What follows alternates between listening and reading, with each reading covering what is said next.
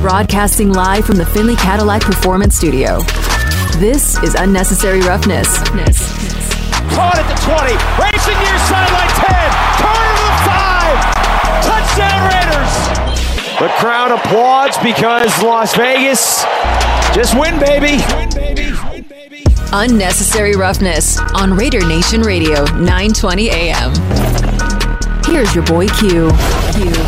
Damon, it was probably a little too soon for that intro right there.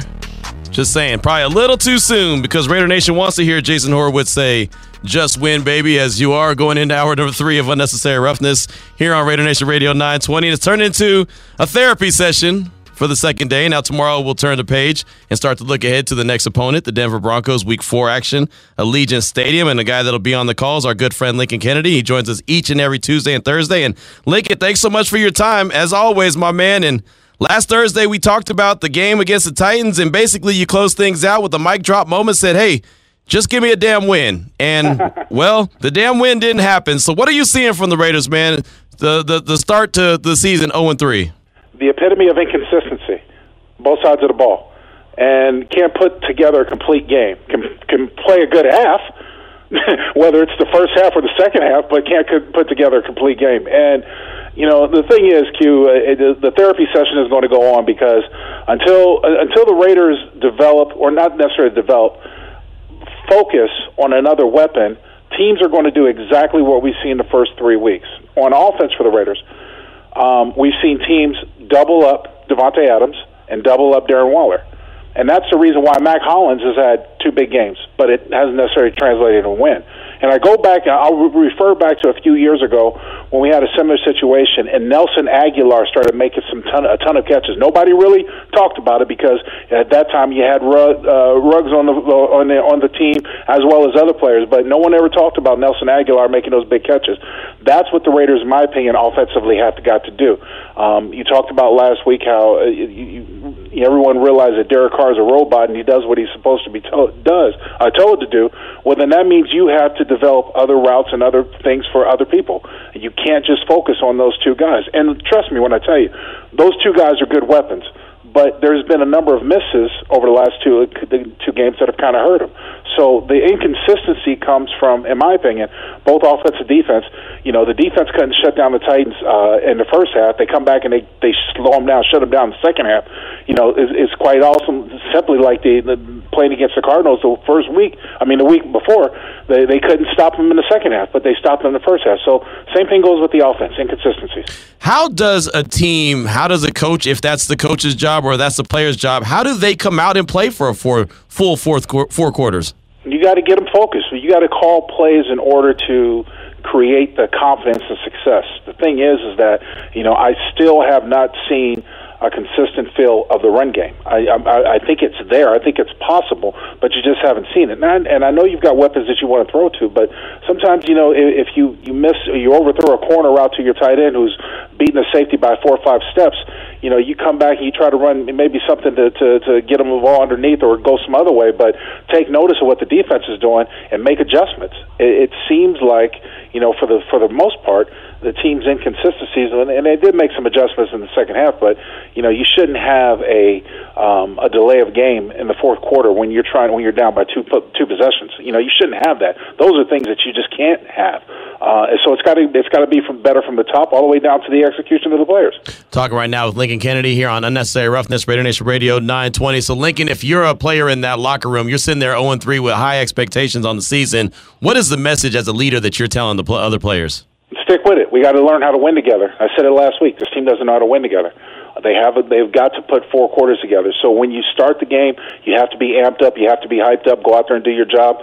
Start the game, the first half, and then and then go back in, make adjustments, and be amped up the second half. That's what you got to do. You got to be consistently uh, ready to go. You know the thing is, is and I told Jason this when we were talking uh, last week during the game.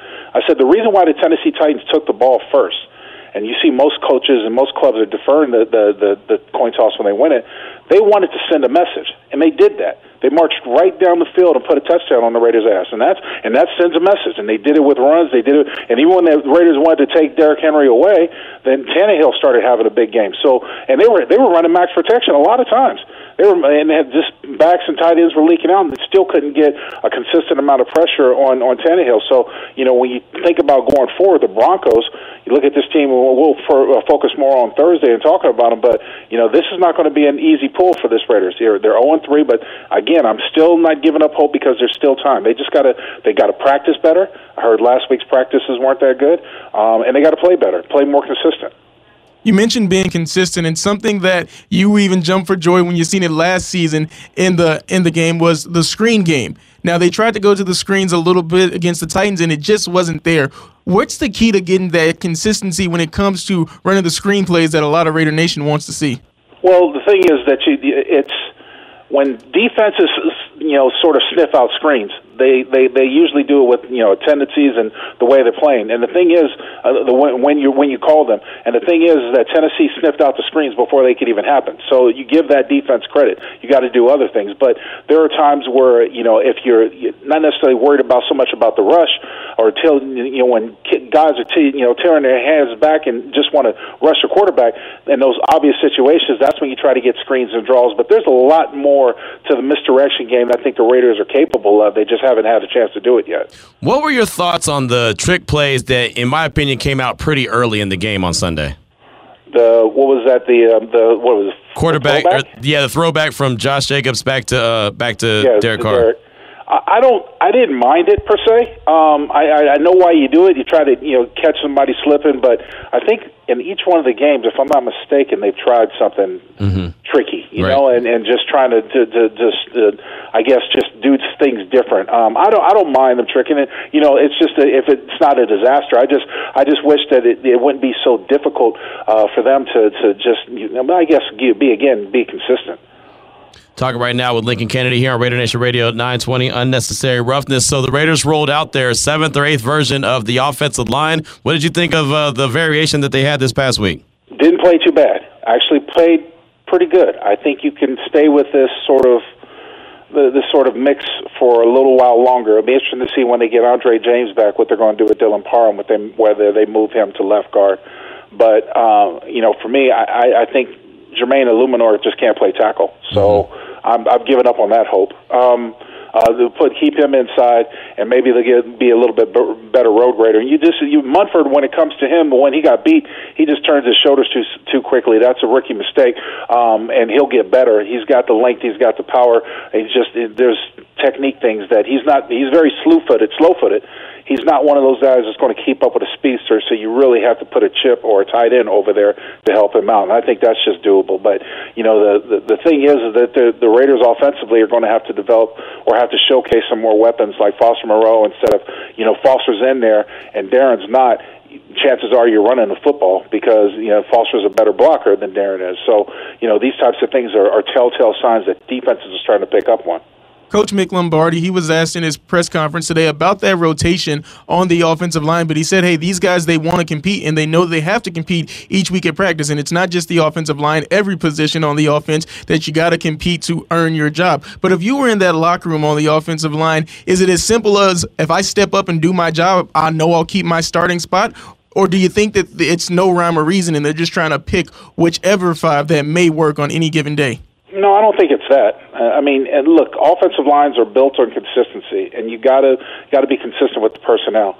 The reason why you had sort of the the, the turmoil or the, the turn up last week against the Titans, the turnover last week, was because I heard the other two guards had a bad week of practice and didn't you know they were they were tired. They're trying to find a combination at work. So to answer your question, if if a guy goes out there like me, if I go out there and I do my job at the best I can, I'm being accountable for my own actions. That's all I can do. I'm hoping that the four other guys that are on line with me are doing the same thing.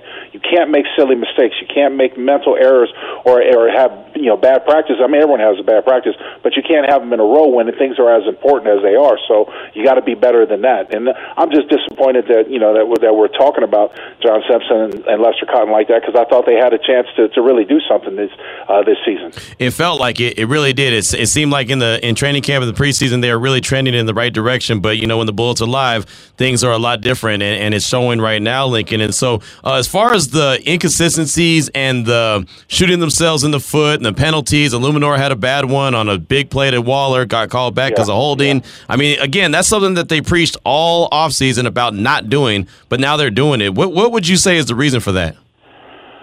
I, just lack of concentration. I mean, you, you know the game, you know the rules. You, you just you can't get called like that. There's no reason. There's no reason for Jermaine Eluemunor to jump off sides down on uh, as they're going in the goal line. Right. That backed him up. I mean, you know, these are these are mistakes that you don't expect veterans to make. And look, you know, I thought fully that after they let Leatherwood go, that Jermaine Eluemunor would step up, get himself in shape, and step up and be a better player because this was a chance to shine. Now he's had a couple of opportunities. Um, and he didn't necessarily play all that bad, except for the penalties and uh, his play all that bad in Tennessee Titan game. So there might be a place for him at, at guard, but you know he's still one of those guys that continues to make mistakes and continue to want to just throw something at him because it's like, dude, get it through your skull. This is your opportunity to make big and get you a chance to be a starter. Don't mess it up. You mentioned before the season even started that you rather your guys, your your your starters, get a little bit of burn in the preseason just to you know just to get it under their belt and know what they're Yep. doing. Um, do you think that after these four these first four games of this season, it's almost like a glorified preseason for these starters? Well, I mean that's what it becomes. I Right. mean, you, you rather you rather take your chances in the regular season with your starters um, to get their mistakes out of the way. However, it's a risky gamble. Right now, the Raiders haven't won one game; they're zero and three. If you start zero and four, it's even worse. You see what I'm saying? Yeah. So yeah, your your starters might get might get a lather, might get some something going, but you know you still see you know Aaron throws, you still see you know miss missed uh, opportunities here and there, and there's still those struggles in the red zone. So there's still things that you thought you might have had figured out, but you're still at the, in the drawing board. It's hard for them to get touchdowns. This team can move the ball between the 20s, but when it gets close to the end zone, it has issues. Right. No, they do. And, you know, one play that stood out to me, I wanted to get your thoughts on were uh, the, the passing play into the end zone where Darren Waller is there. Davante Adams is really out of bounds right behind him. Uh, there's no way that that play was designed like that. I asked Coach uh, McDaniels about it, and it wasn't designed like that. But it, that, to me, Lincoln, is a communication issue when they're both in the same spot. What did you see on that play? Route distribution I was questioning as well because typically when you have uh, a receiver run to the front pylon, you'll have someone run to the back pylon so you can layer it up, and then you put someone under the goalpost. I actually thought that that's where Darren Waller should have been under the goalpost rather than crossing because it should not have been like that uh, in, route distribution. Even on the interception, you saw Foster Moreau like two yards behind. I'm not sure who Derek uh, Derek was trying to go to if he was trying to go to Darren Waller or um, if he wanted to go to Foster Moreau who was like right behind him. But there were a couple of times that there was some questions about route dis- route distribution and didn't look right. So I don't know who's running the wrong route, um, but I, I know that it typically coaches don't draw it up like that. No, not at all. And, that's exactly what I asked Coach McDaniels about. Again, we're talking with Lincoln Kennedy here on Raider Nation Radio, 920 NSA Roughness. Lincoln joins us each and every Tuesday and Thursday at 4 o'clock to break down the game or look forward to the next game. So, uh, what can Coach McDaniels do as the head coach? What can he say to get these guys on the same page and get them lathered up to, to be playing, like I said, a full a full four quarter game? He's got to coach successfully. He's got if, if he's going to call the plays, he's got to call the plays that are going to build confidence and that you know that your team can do well. Um, the problem is, is that when you only have practice to go off, you didn't have the preseason necessarily full speed to go off of. You know, you could take things into consideration, but it's not going to be a given because, as I said, if defenses are going to take away your main weapons, you've got to find figure out someone else to go to or get someone else involved in the offense because you cannot be that predictable. No, and it, it does feel pretty predictable right now. And I thought that that was going to be a strength of, of the Raiders and their offense was, you know, head coach Josh McDaniels being able to press those right buttons and really thrive, especially in the red zone. But you know, six trips to the red zone, only two touchdowns, Lincoln. That's going to get you beat every time. That's exactly right, and that's what I was telling Jason. I was talking to him about even in the Cardinal game. I said if some of those possessions were touchdowns instead of field goals, they wouldn't even been. You'd have crushed all their confidence. But because you still have difficulties in the red zone and the space is condensed, you need to have better route distribution. You need to have better execution. More importantly, you got to make sure you stay consistent with the protection because you got to protect Derek, but you got to be more effective and efficient when you get down there to get sevens rather than threes. How concerning is it with uh, you know Denzel Perryman still being out? I don't know if he's going to be playing this week, but you know Andre James was dealing with the concussion, Renfrow dealing with the concussion, and now Nate Hobbs also dealing with the concussion. I think we lost him. I thought I heard the phone. Yep, there you go. I thought I heard the phone hang up.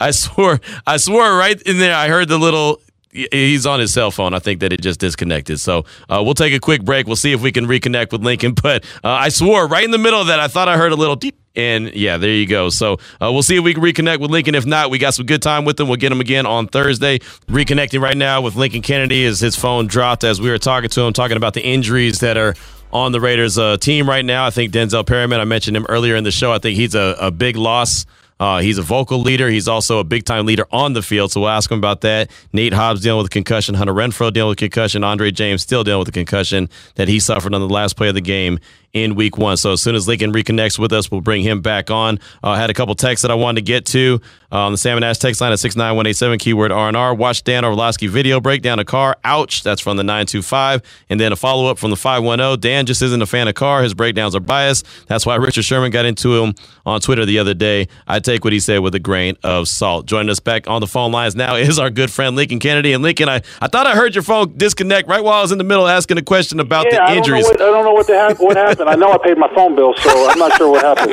it is what it is. Hey, don't worry. I'll make a, a, trip over to the Angry Crab and get you a couple extra dollars in your pocket. There you go. I need that. I need that distribution. So, I know that's right. I got you, my man. I'll but, take care I of you. I guess if I could summarize what your question was with the injuries, the injuries are definitely piling up on the defensive side, but for the most part, you still got to be pleased with what you've seen. This this new style of uh, this what's called like the Bears defense, uh, the, where you have basically six men or, or five men across the line of scrimmage, and then you have a, a single linebacker. It gives you. Uh, changes up that you can change up with the, the secondary that you're doing. I saw three deep, I saw two deep, I saw you know single variation high, some sky and buzz coverage. Um, so things are things are good or that way, but again, it's just inconsistent. It's it's like you know if you go back to the to the Cardinals game when the second half the Cardinals made adjustments, they were going to run the option because they were going to leave the last man on line of scrimmage unblocked. There was nobody out in the perimeter. And now you look to see what the, adjustments the Raiders did the, following week against to take away Derrick Henry. You know, things were good, but you didn't have an answer for the passing game. Uh, and so, like I said, they played better in the, the second half than they did the first half in the Titans game. So, got to get a little bit consistent, but the injuries are starting to pile up on the defensive side, especially in the secondary. How much do you think that the Raiders defense, though, is missing Denzel Perryman? He's a guy who I look at as a vocal leader and a leader on the field. I, I think it's big. I mean, especially you saw what type of light he brought to the team and defense last year. I think that's huge. But one of the things that has been a, a you know on his docket, if you will, the sort of strike against him was the fact that he was injured so often uh, throughout his career. So yeah.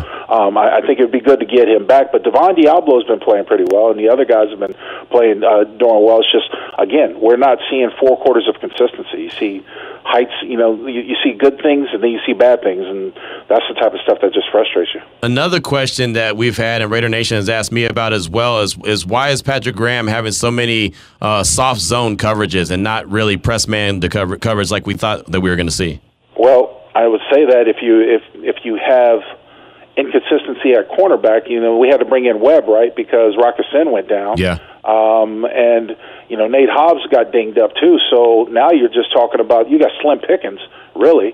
Um, it, it's uh, has there been any progress on Hobbs because he left with a concussion, right? Right. Yeah. No. Nothing. No, no update nothing, yet. Haven't heard anything. No. So, so we're getting guys that are getting dinged up right there in the secondary, and when you don't have the guys that, you know, coming into the season, we want to know who are going to be those shutdown corners if you're going to have them. Uh, but you haven't necessarily had them because you haven't had a continuous consistency of them on the football field. Either one guy's been banged up, or the both now both of them are banged up. We'll see how that goes when it comes to getting after the quarterback, the team only has two sacks on the season. And I know people have been like, hey, where's Chandler Jones? He's on the back of a milk carton. He's been missing. So, what's going to be that point for this Raiders defensive staff to say, hey, let's bring in Bowers or let's bring in Koonce to see what they have, give them some more snaps, even maybe Clelin Ferrell, because Chandler Jones is not producing as much as the team would like to see? Well, I mean, uh, that's that's a good question, Damon. I, I, I don't really know the answer because one of the things I will say is that I, I saw Chandler make a couple of plays and this this uh, well get close. He got close to Tannehill that one time, caused the the ball to come out wrong, um, and then he got he he was involved in, in another tackle. But you're right, the lack of productions on the rush ends. It can't just be all Maxx Crosby. Uh, the thing is, is that when you have a team like the Titans did what the Raiders have done in the past, you still shouldn't have that much success throwing the football because they were they kept max protection in. But the soft zone plays so far back that when they threw check down routes, guys were getting yards after the catches. You've got to find a way of generating a rush. And until number 55 shows up, like I said, I, I, I don't really want to say his name. I want to see him play. Yeah, no, there's there's no question at all that he needs to show up and, and, and be a factor because that's exactly what they brought him in for. And finally, Lincoln, uh, earlier when the show started, your former teammate Rich Gannon, we were listening to a, a soundbite that he had, and he was saying the, the issues that he was seeing with the team and why they were 0 3. And he mentioned the you know the offensive line play wasn't there, uh, the the obviously getting to the quarterback wasn't there, uh, the the negative plays, the quarterback getting sacked, and also turnovers and and just you know tackles for loss weren't there. That's something that's been plaguing the Raiders for years. It doesn't matter who the coaching staff is or, or you know what I mean, or, or, or what the scheme is or whatever. Why is it so consistent that those are the issues that have been plaguing this team? I, I do think it has something to do with the the inconsistency of the coaching staff and stuff like that. I mean, of course, you had you had you know you think about it. You go back to Gruden no one could ever predict that your star receiver would get in an accident. Right. You know what I mean? Mm-hmm. Or you know, or the coach would get fired. You know, midway through a ten-year contract. No one ever predicted. Both times, you know, the both uh, regimes had had to turn over this roster. So you you know they they went out and got Ngakoue last year because they wanted to generate sacks. Well, he's no longer with the team. You know, and you know it still was Maxx Crosby years to shine. But you've got your stars, and I've said this before, Q, that your stars have got to shine. And and the thing is, that's what you're paying them for. That's why they're there. That's why they're getting all the microphones stuck into their face, or getting you know the the, the beat writers to ask them questions. They got to rise. And right now, you know, it's not that this team has lack of star power. It's it's you know if if your free agent receiver Davante Adams has to come and call everybody out in order to kick them in the butt, well, so be it. But I, I'm waiting to see somebody rise up from this locker room and and go out there and play like it all the time. And I haven't seen that yet. No, we haven't either. None none of us have. You know, and that's why they're off to the 0 3 start. Well, Lincoln, it's always great on Thursday. We'll talk all things uh, Denver Broncos as they head to Allegiant Stadium. We definitely appreciate you, my man. Anytime, brother. You guys be good. All right, there he goes. Lincoln Kennedy right there joining us twice uh, after his phone dropped and still don't know why, but that's okay. We got him back, got a couple good questions in on the defense, and that's what we wanted to do. So Lincoln Kennedy is our guest each and every Tuesday and Thursday at 4 o'clock right here on Raider Nation Radio 920. When we come back, got a couple texts that I wanted to get to real quick, and then Coach Clay Morrow, Green Valley High School, recipient of the Tom Flores High School Football Coach of the Week Award. We'll talk to him as well about Green Valley, uh, their victory over Basic, the first victory of the season for them, and also they're starting league play on Friday. We'll talk about that as well. It's Raider Nation Radio 920. Hey, Raider Nation, this is Bill Romanowski, and you're listening to Raider Nation Radio 920. Boom. Welcome back to Unnecessary Roughness. Unnecessary roughness. Here on Raider Nation Radio 920. Here's your boy Q. Many thanks to Lincoln Kennedy joining us in the last segment. And big ups to Coach Clay Morrow, Green Valley High School. He'll join us in the next segment, talk all things high school football. Green Valley coming up with a big victory over Basic. Basic was undefeated. They aren't undefeated no more. As Green Valley knocked them off, picked up their first win of the season. He's a Tom Flores High School Football Coach of the Week recipient. We'll talk to him coming up in the next segment. I'll say this before we move on to the show. Don't change your routine from what you do. And what I mean by that, every day I have a routine of what I do. And today, when I went to the store, sometimes I get I'll get some beef jerky, sometimes I'll grab a bag of chips, just a little small snack. Today I got I got greedy. I got some beef jerky and I got some Reese's because it was a special Reese, right? It was one that said for peanut butter lovers. And I particularly do love peanut butter. So I said, hey, what the hell? Why not? I feel froggy, so why don't leap? So I did. And I'll tell you right now, Demond, I ain't been right all day. Ever since I ate that damn Reese, I ain't been right. Something's been wrong with me all day. So just too much sugar? I don't know. That I, combined with the rock stars just too much for you? I guess. I guess everything just combined and it just went bad. It went south quick. I'll be honest, a rock star beef jerky and a Reese's, that doesn't sound like, you know, the, The healthiest yeah, thing? the lunch of champions right there. It was, but it's a routine. A little, you know, a little something, something here, just a little, boom. I'm about to get. I'm about to stay away from. Uh, I'm about to stay away from the Reese's, man. The Reese's threw me off. Finally, they caught up to me. At 45 years old, the Reese caught up to me. Because my Funyuns and Red Bull combo before show never fails me. Oh, okay. So, so now you're flexing on me. Is that what you're doing? so you're flexing on me. I have to shout out to uh, Dr. Jen and the Odyssey bars, man. I have to stick with the Odyssey bars as my go-to, my go-to snack, so I'm not off. My whole thing has been off all day. I'm telling you, I don't know what it is. Everything has been off. I'm gonna go home and it's gonna be off. I don't know what it is, but it's gonna be something. I'm gonna walk in the door and some everyone's gonna be like, "Oh, something's wrong with him." Like I don't know what it is. This is not a very good commercial for Reese's, but it's a great commercial for Odyssey bars. so I'll tell you more about them later. Make sure you get your Odyssey bar. But shout out to Dr. Jen. That'll get you right. Anyway, let's go out to the phone lines while I'm still trying to get right. Speaking of the phone lines, talk to Jared in Vegas, right here in Vegas. What's what's up, Jared? See, something's off with him. He must have had a Reezy. Jared, too. you're on. All right, Jared. He's eating that peanut butter Reezy. Every time there's a mistake, it's a peanut butter Reezy. That's what happened to Lincoln's phone. That peanut butter Reezy got in the way. Who else we got up next? How about Charles in Kentucky? Welcome to the show, my man. Hey, Q, what's going on, man? There you go. No, Hey, no uh, Reezy for him. He's good. What's up, Charles? uh, not a lot, man. Hey, I would, you know, I'd like to sit here and talk about the run and this. No, it's not running the ball, but you know, I, I honestly think we would be two and one right now, maybe even three and zero if we just would have ran the ball. But I, it, it's almost like, and I know this ain't the way it is, Q, but it's almost like Josh is saying we're either going to win my way or lose because there's so many games that I've already seen this year. He just runs the ball, we win the game. I mean, it's like when we threw that interception to Darren Waller, I was sitting there with the wife. I was like, just give Jacobs the ball, one down. How many times have we not gave Jacobs the ball when we've been down to the one or two yard line? He's never even seen the ball. It's like terrible. But my, my concern is is for our future because I, I know we we pretty much got to eat this sandwich that we've already uh, this bittersweet sandwich we've already seen that we've all waited for this team. But man, what do we do next year when we have Davante Adams a year older? Do we want to see Chandler Jones a year older? We got Derek Carr. We going through all the same stuff. I mean, when it, you know what I'm saying? If we lose this game in Denver, uh, what kind of effect is it going to take on us? And when you see coaches come out and make mistakes like this, like Josh, I mean, wh- how many times do you see a coach change his colors, like him all of a sudden change the way he coaches and the team gets better? You don't see that. It just, you know what I'm saying? I, I mean, you tell me, you tell me, tell me a coach in the NFL who started off 0 and 3, and all of a sudden they just started coaching different and the team got better. And that that's my fear. And I, I don't have anything disregard trust uh, toward Josh McDaniels. I was a fan of him coming here, but I mean, we got a lot of assets that we could still build off this team if uh, if they decide to bail. But man, I, I'm worried about next year because what's going to happen when we, if we lose this Denver game? Where are we going to be at next year? We're going to have all these same players, and we're going to try it all again with the same coach and same players. You know what I'm saying? Yeah, no, I, I hear you. Thank you for the call, my man. And I'll say this: if uh, you know they lose the game on Sunday to the Broncos, um, I, I don't think the the question is about next year. The question is going to be about okay, what the hell is going on, right? I mean, it'll be a lot more causing an, effect of what's going on this year, right? I mean, next year you could talk about next year in the offseason. There, every year there's always turnover, and if this season doesn't go even closely as planned, not for me, for them. Look, let, let's put this, and I know we got to get the coach in a minute.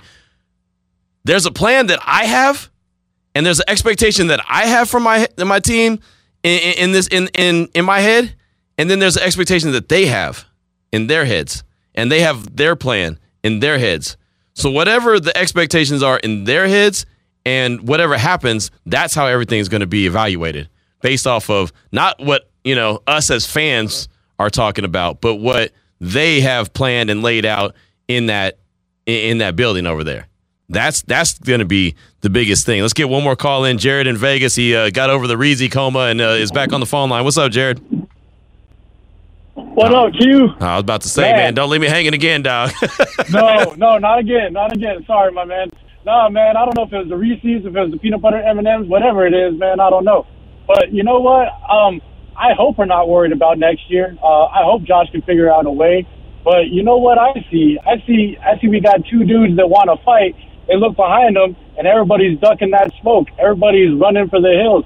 We ain't got nobody that wants any of this action. We ain't about that action. You know what? We we all got fooled by this expectation. We thought that we were going to be riding on what happened last year, but we should have learned. Year to year, it ain't. It's just different. And this team, they ain't about that action. They don't want no smoke. They're running every which way to try to hide from that chimney because they ain't going about that smoke.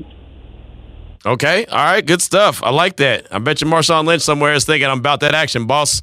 I'm all about that action, boss. And look, again, I don't I don't want to make it sound like, you know, the they're not going out there competing and, and want to win because they're only three games into the season. So there's still 14 more games. So there's plenty of time. And we could be talking six, seven weeks from now, like, man, remember the beginning of the season? Remember how, how terribly it started? And look where it's at right now.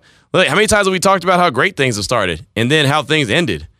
You know, and, and look, I'm not trying to make an excuse or, or like passionate Raider things, trying to spin things, not trying to do any of that. I'm just trying to say that the season is long and things could change. We see how things could change quick, fast, and in a hurry. I was the first one screaming from the mountaintop last year. There's no way they win four games in a row. And they did exactly that. So right now, I didn't think there was any chance they were going to lose three games in a row, and they did. So, okay. So I've been wrong twice. I'm fine with that. Right? Now it's up to the team to go and turn that around. Coach Clay Morrow, Green Valley High School. He'll join the show next. He's the recipient of the Tom Flores High School Football Coach of the Week award. We'll talk to him about the reward and the recipient of that, and also the game that they have coming up on Friday. This is Unnecessary Roughness on Nation Radio 920. It's time for Q's weekly interview with the Tom Flores High School Coach of the Week here on Raider Nation Radio 920. And we're joined now by Coach Clay Morrow from Green Valley High School here on Raider Nation Radio 920 and Unnecessary Roughness. Coach, thanks so much for your time this afternoon. Your team came up with a 24-10 victory over Basic in the battle for the Henderson Bowl. How pumped up does the team get, the school get for this classic rivalry game that you came away with the victory in? Well, first and foremost, Q, thank you for having me on, and I want to appreciate the uh, Raiders for as well having me uh, win this prestigious award. Tom Flores himself was an amazing man, had a great career, and so to even be honored with one week of being under the same title as him is amazing. Um, the Henderson Bowl goes back, you know, some 40 years. Uh, it's the 30th year of us actually being two high schools in this area, and the idea of having a championship at Henderson obviously runs even deeper than our high school. So the rivalry was uh, pretty intense. Uh, wasn't I, I, had no idea how intense it was until I coached it my very first time about six, seven years ago. Now as the head coach, it kind of gets even more kind of you get closer to the fire. So for the two schools, no matter where they are, whether we're 4A, 5A, you know, we're having up seasons, down seasons, no matter what, we always put on a show um, when it comes down to the Henderson Bowl. And so for us to get our opportunity to get that first win of the season um, against Basic, our rivals, it, it always gets our school nice and pumped up. Yeah, and I mean, of course, Coach, you want to win every Friday night. Your team wants to win every Friday night, but it's been tough sledding so far. But like you said, you got the first victory under your belt, and you did it against a rival. You win the Henderson Bowl. I mean, does that, you know, and you knocked them from the undefeated ranks. I mean, that's got to feel pretty stinking special as you get ready for a league play. Yeah, so, and, that, and you know what? Like, records are what they say they are, but I, I kind of ripped a page out of Rich Muraco's book, who around town is kind of a, a coaching kind of Belichick, right. if you will, yep. when it comes to public schools. And he did this a couple years ago where he went and just sought out the best possible opponents he could. And he just got his guys better for league play and to get ready for Gorman. I mean, they were 0 and 5, and everyone was thinking, oh, Liberty's done. Right. And then storms back and wins the state title. And being a young guy, like, you just got to look at those that have had success in your area.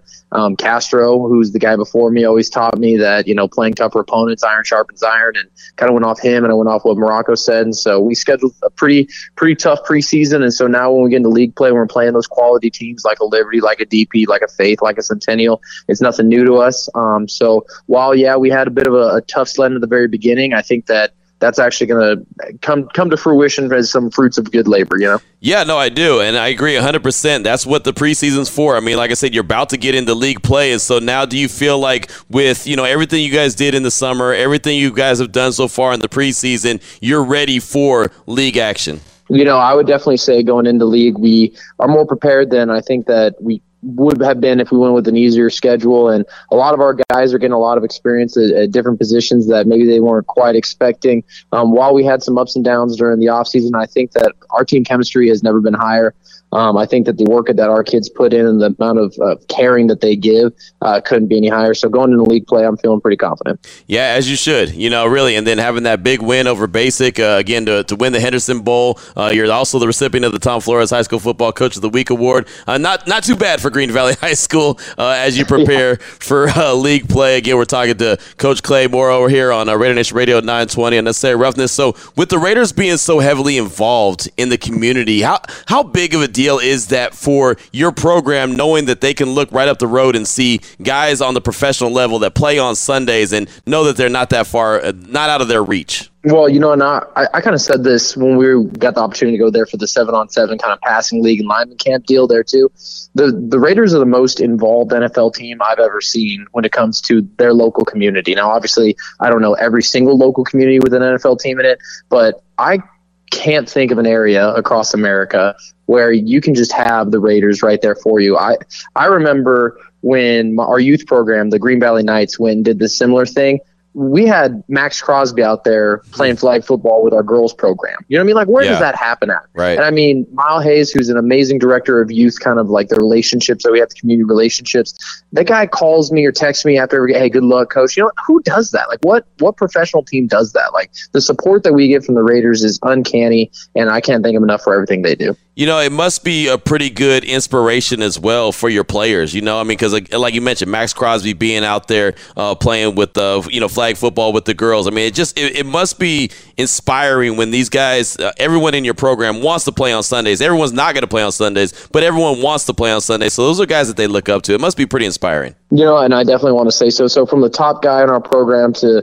maybe a guy who's a, a freshman, maybe getting some backup minutes whenever they get an opportunity to be around the Raiders, you know, it kind of it gives them that Disneyland feel all over again.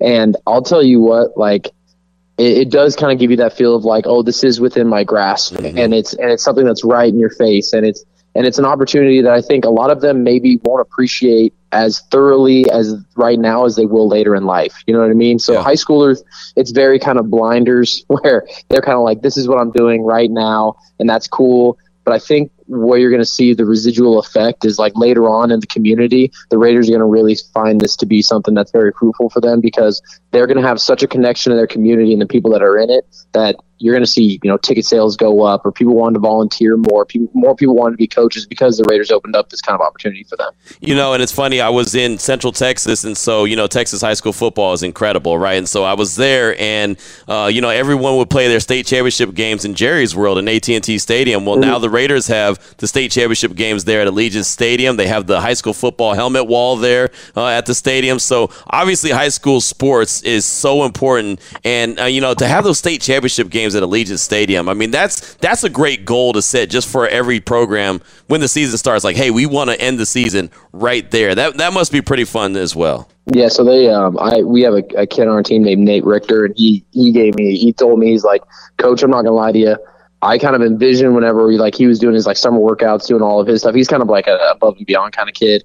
And he's like, I just imagine holding a, a, banner. He's like being the, the first guy holding the banner in Allegiant Stadium with like all the lights and stuff on it. I'm like, that's so like for me, a guy who's like been able to tour around and like walk around that stadium and get right. kind of a first person view of it, like that's just so cool for like a high schooler to already have that vision. And the fact of the matter that the Raiders opened up their their arms and said, "Hey, we want to accept everybody in." Like it just, it's just the complete opposite of what I think. Uh, to be frank, a lot of people thought when the Raiders were first coming here because they had their own notations of what the Raiders might be, and it's just been the complete opposite yeah, no, they've been very active in the community, and it's been fun to kind of partner with them and do stuff like we're doing right now. You know, talking about high school football and talk about you being the recipient of the Tom Flores High School Football Coach of the Week award. And coach, every every coach that I talk to and, and, and talk about the award, they always say it's not just about me; it's about the program, it's about my players, it's about my other coaches, about my school. Uh, how how big of a deal is that? Is the award not just for you, but for everyone involved in the program? No, yeah, I'm just a name on a paper. to be frank, like, I didn't, I didn't win this game alone. Uh, heck, I, it was, I didn't even play it down. I stood on the sidelines and wore sunglasses. Um, it was mainly the hmm. players, it was all my assistant coaches, and it was our, our, you know, our athletic admin. It was our admin. It was, you know, basic high school for put on such an amazing event. Like just overall, I am just a guy with a name on a paper. I couldn't thank my players enough. I couldn't thank my assistant coaches enough. I couldn't thank the families that are so supportive of us, and I couldn't thank my own wife enough. I mean, you got to give a shout out to all those out there that sacrifice everything they possibly can so that these young men get the best opportunities they possibly can get. You know?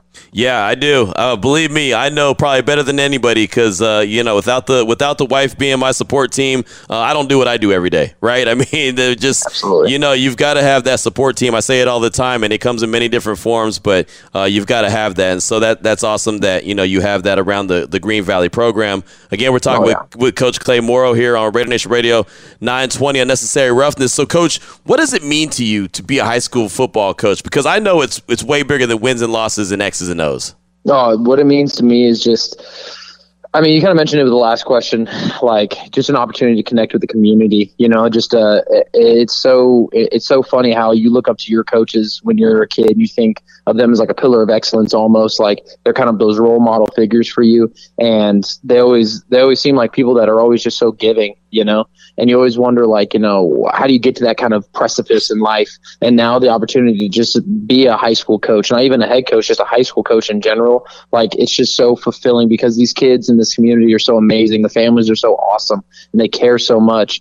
And the schools want to, it's just so interesting to me how the schools always want to see these kids be so successful and, and go out. And then these kids, they kind of buy into this like, this weird pseudo kind of like family mentality mm-hmm. and and just explode with kind of pride and spirit and it's just so funny how like when you get down to the nuts and bolts of it all of us coaches are all the same like i was talking to um, jeff cahill who's obviously the basic head coach and I mean, he's a great dude. He's been doing it forever. Went to basic high school, all that stuff, and we're rivals, right? You think, oh yeah, you got that hatred. I was talking to him about a couple of his kids over there that he wants to try to get to college, and I'm like, that's so interesting to me. Like, all of us are just trying to do the same thing. We're just trying to get these kids all the same opportunities that a coach at one point gave to us. So for me, it's a blessing. Um, I couldn't imagine doing anything else. I have a lot of coaches that I have to thank, um, and I, I hope that the work that I do in my career, you know, makes them proud. How cool is it though when a, a player comes back, right? A come back in and says, "Hey, coach, thank you for what you did," or you see a, co- a player thriving on the next level, or or even in just family and, and, in the community in general, and you just realize that that was one of my players, and you know we we grew together. Well, what was so funny about after the game, like there was a, uh, I got I got an ice bath dumped on top of me from like a Gatorade cooler. yes. Which I'm like, all right, guys, calm down. We've won one game. Right, like, right. But they, they still poured it on top of me. And I looked to my right, and it's one of my former players who did it. Nice. nice. I was like, what in the world is happening right now? But yeah, no, it's it's always so cool because I, you know, it always makes me want to reach out to my, like I said, my former coaches, and and when you get an opportunity to realize like you had a real impact in life, like no no amount of money could ever change that. You know what I mean? Like there's no salary that can make me feel this good. There's no you know, award recognition, which obviously I appreciate the Tom Flores, you know, Coach of the Week award, but it realistically it's to change lives. And when someone reaches back out to you obviously you've done that. Yeah and that's what's important. I mean it really is. And i love the fact that you know the impact that high school football coaches have on the community have on their players just in general. I just think it's a it's a real special thing. So coach before before i let you go i got to ask about the league opener man. You got desert pines this friday night. Uh, what challenges do you uh, see from the jaguars well, I'll tell you what. Uh, you know, their coach over there, Tico Rodriguez, has done a, a fantastic job of amassing some quality, uh, some quality talent over there. Um, they got jocks uh, up and down the field. Um, they're fast. They, you know, they're they're usually pretty productive when it comes to being uh, offensively. They get up and down the field, and then defensively, they always got you know one or two freaks over there. So for us, it's all about game management. Uh, for us, it's all about trying to you know play our game and and make sure we can control some of their big explosive players. Um, so it's gonna we got to work cut out for us Friday night, but I always enjoy a good challenge against DP. Um, it's always good comp, and they're usually a quality program. So we're excited to see them at home. Well, there you go. I mean, in this league play, you know, it, it gets real, right? I mean, you've had the preseason, you've had the challenges, uh, your team is prepared, and, and, it gets real now with league play. And of course, I'm sure with the weather changing a little bit, the players will be excited to go out there and maybe not cramp up like, uh, you know, like it's ten, it's like a tendency to do early in the season when it's still blazing hot outside. So, well, uh, you think the players are like that? I got to tell you, my coaches are stoked. I bet. Believe me, even being out there watching the games, I'm excited when the temperature starts to change because, like, okay, hold on, I'm not sweating buckets now. So uh, this yeah. is this is really cool. It's really football weather. So that's when, like I said, when you know it's real. Well, Coach, congratulations again being the Tom Flores High School Football Coach of the Week award. Congratulations on winning that game, the rivalry game over Basic. Of course, uh, that's a big one for your uh, your team, the Henderson Bowl right there. And then good luck this Friday night versus Desert Pines as you guys open up league play. Uh, congratulations again, Tom Flores High School Football Coach of the Week award. Uh, congratulations on the big win over Basic, and good luck this Friday night against Desert Pines. Uh, should be a really good game. Yeah, absolutely. Hey, I appreciate you guys having me on. Um, I just want to once again thank everyone that's involved with this award. You know, my wife, all the players, all my coaches, uh, the school, Green Valley High School itself. Um, I want to appreciate uh, you guys for hosting me today, and uh, obviously the Raiders for putting this all together. And uh, as always, go Gators. There he goes, Coach Clay Morrow, right there from Green Valley High School. Tom Flores, High School Football Coach of the Award, year or war, a week recipient there. I don't know. We'll get it right one of these days. Maybe tomorrow we'll get it right. Today has been one of those days for me. So uh, we're going to close out the show really strong. Um, much thanks to uh, Coach Clay Morrow, again from Green Valley High School. Let's go ahead and hit the phone lines real quick before we uh, get up out of here. Let's talk to our guy, Juan the Smasher. Hopefully you're doing better than me, my man. What's on your mind? What's up, Q? What's going on? I have no idea. it's all right. It's just one of them days. You know what I'm you saying? ain't lying, man. I feel like Monica back in the day. It's just one of them days. Hey, I heard that, but you know what? It's been one of them days for three weeks for these Raiders. That's all right. Hey, I'm I'm a positive person. I'm not gonna let these Raider games ruin my, my days anymore. I finally learned how to let go, and you know what? We just gotta move on. These Raiders gonna be all right. I still believe because people believe in white Jesus, I believe in them Raiders, and, and for some reason, we're gonna beat these donkeys. And then from here, once we stomp on them donkeys, that's when we're gonna turn things around and make yeah, that Chiefs game's gonna be tough, but you know what? Donkeys, come on, Raider Nations. Hey, what's up, fools? You guys keep your head up, man. Let's go out there this Sunday. Let's go rep for these Raiders. Let's go, baby. hey, great call, man. I'm done. I'm done. Yo, we, we we got like an extra minute left, but I mean, that was the best call ever. That was great. I don't know why I'm so hysterically laughing right now. I know why. Juan the Smasher keeps it so real. He keeps it so real all the time. Like he just tells you what's on his mind. And man, that is my brother for that reason, man. I definitely appreciate Juan. You just made the whole show better. That whole that call right there, that that, me- that made two hours and fifty five minutes that much better. Oh man. Thank you so much for that call, Juan. I, I needed that. Believe me, I needed to get out on a good note, and that was fantastic right there. My man, I don't even have to tell you what he said. It was just great. It was just did we keep we kept it what he said, right? Oh yeah. Okay, good. good. That's fantastic. Put a smile on everybody's face. All right, well, Raider Nation, we're going to try this again tomorrow. I don't know what happened today. Tomorrow's definitely going to be a red polo day. I'm going to come in with a purpose tomorrow. Damon had a pink uh, CK shirt on to, tomorrow. Looked like the shirt, or today, looked like the shirt got a. What was it like? It got um like what? Like it got faded in the in, in the laundry or something like that. It, was, it meant to be red, but it turned out pink because you faded it. We'll do it again tomorrow. We'll try the red shirts. It's Radio Nation Radio 920.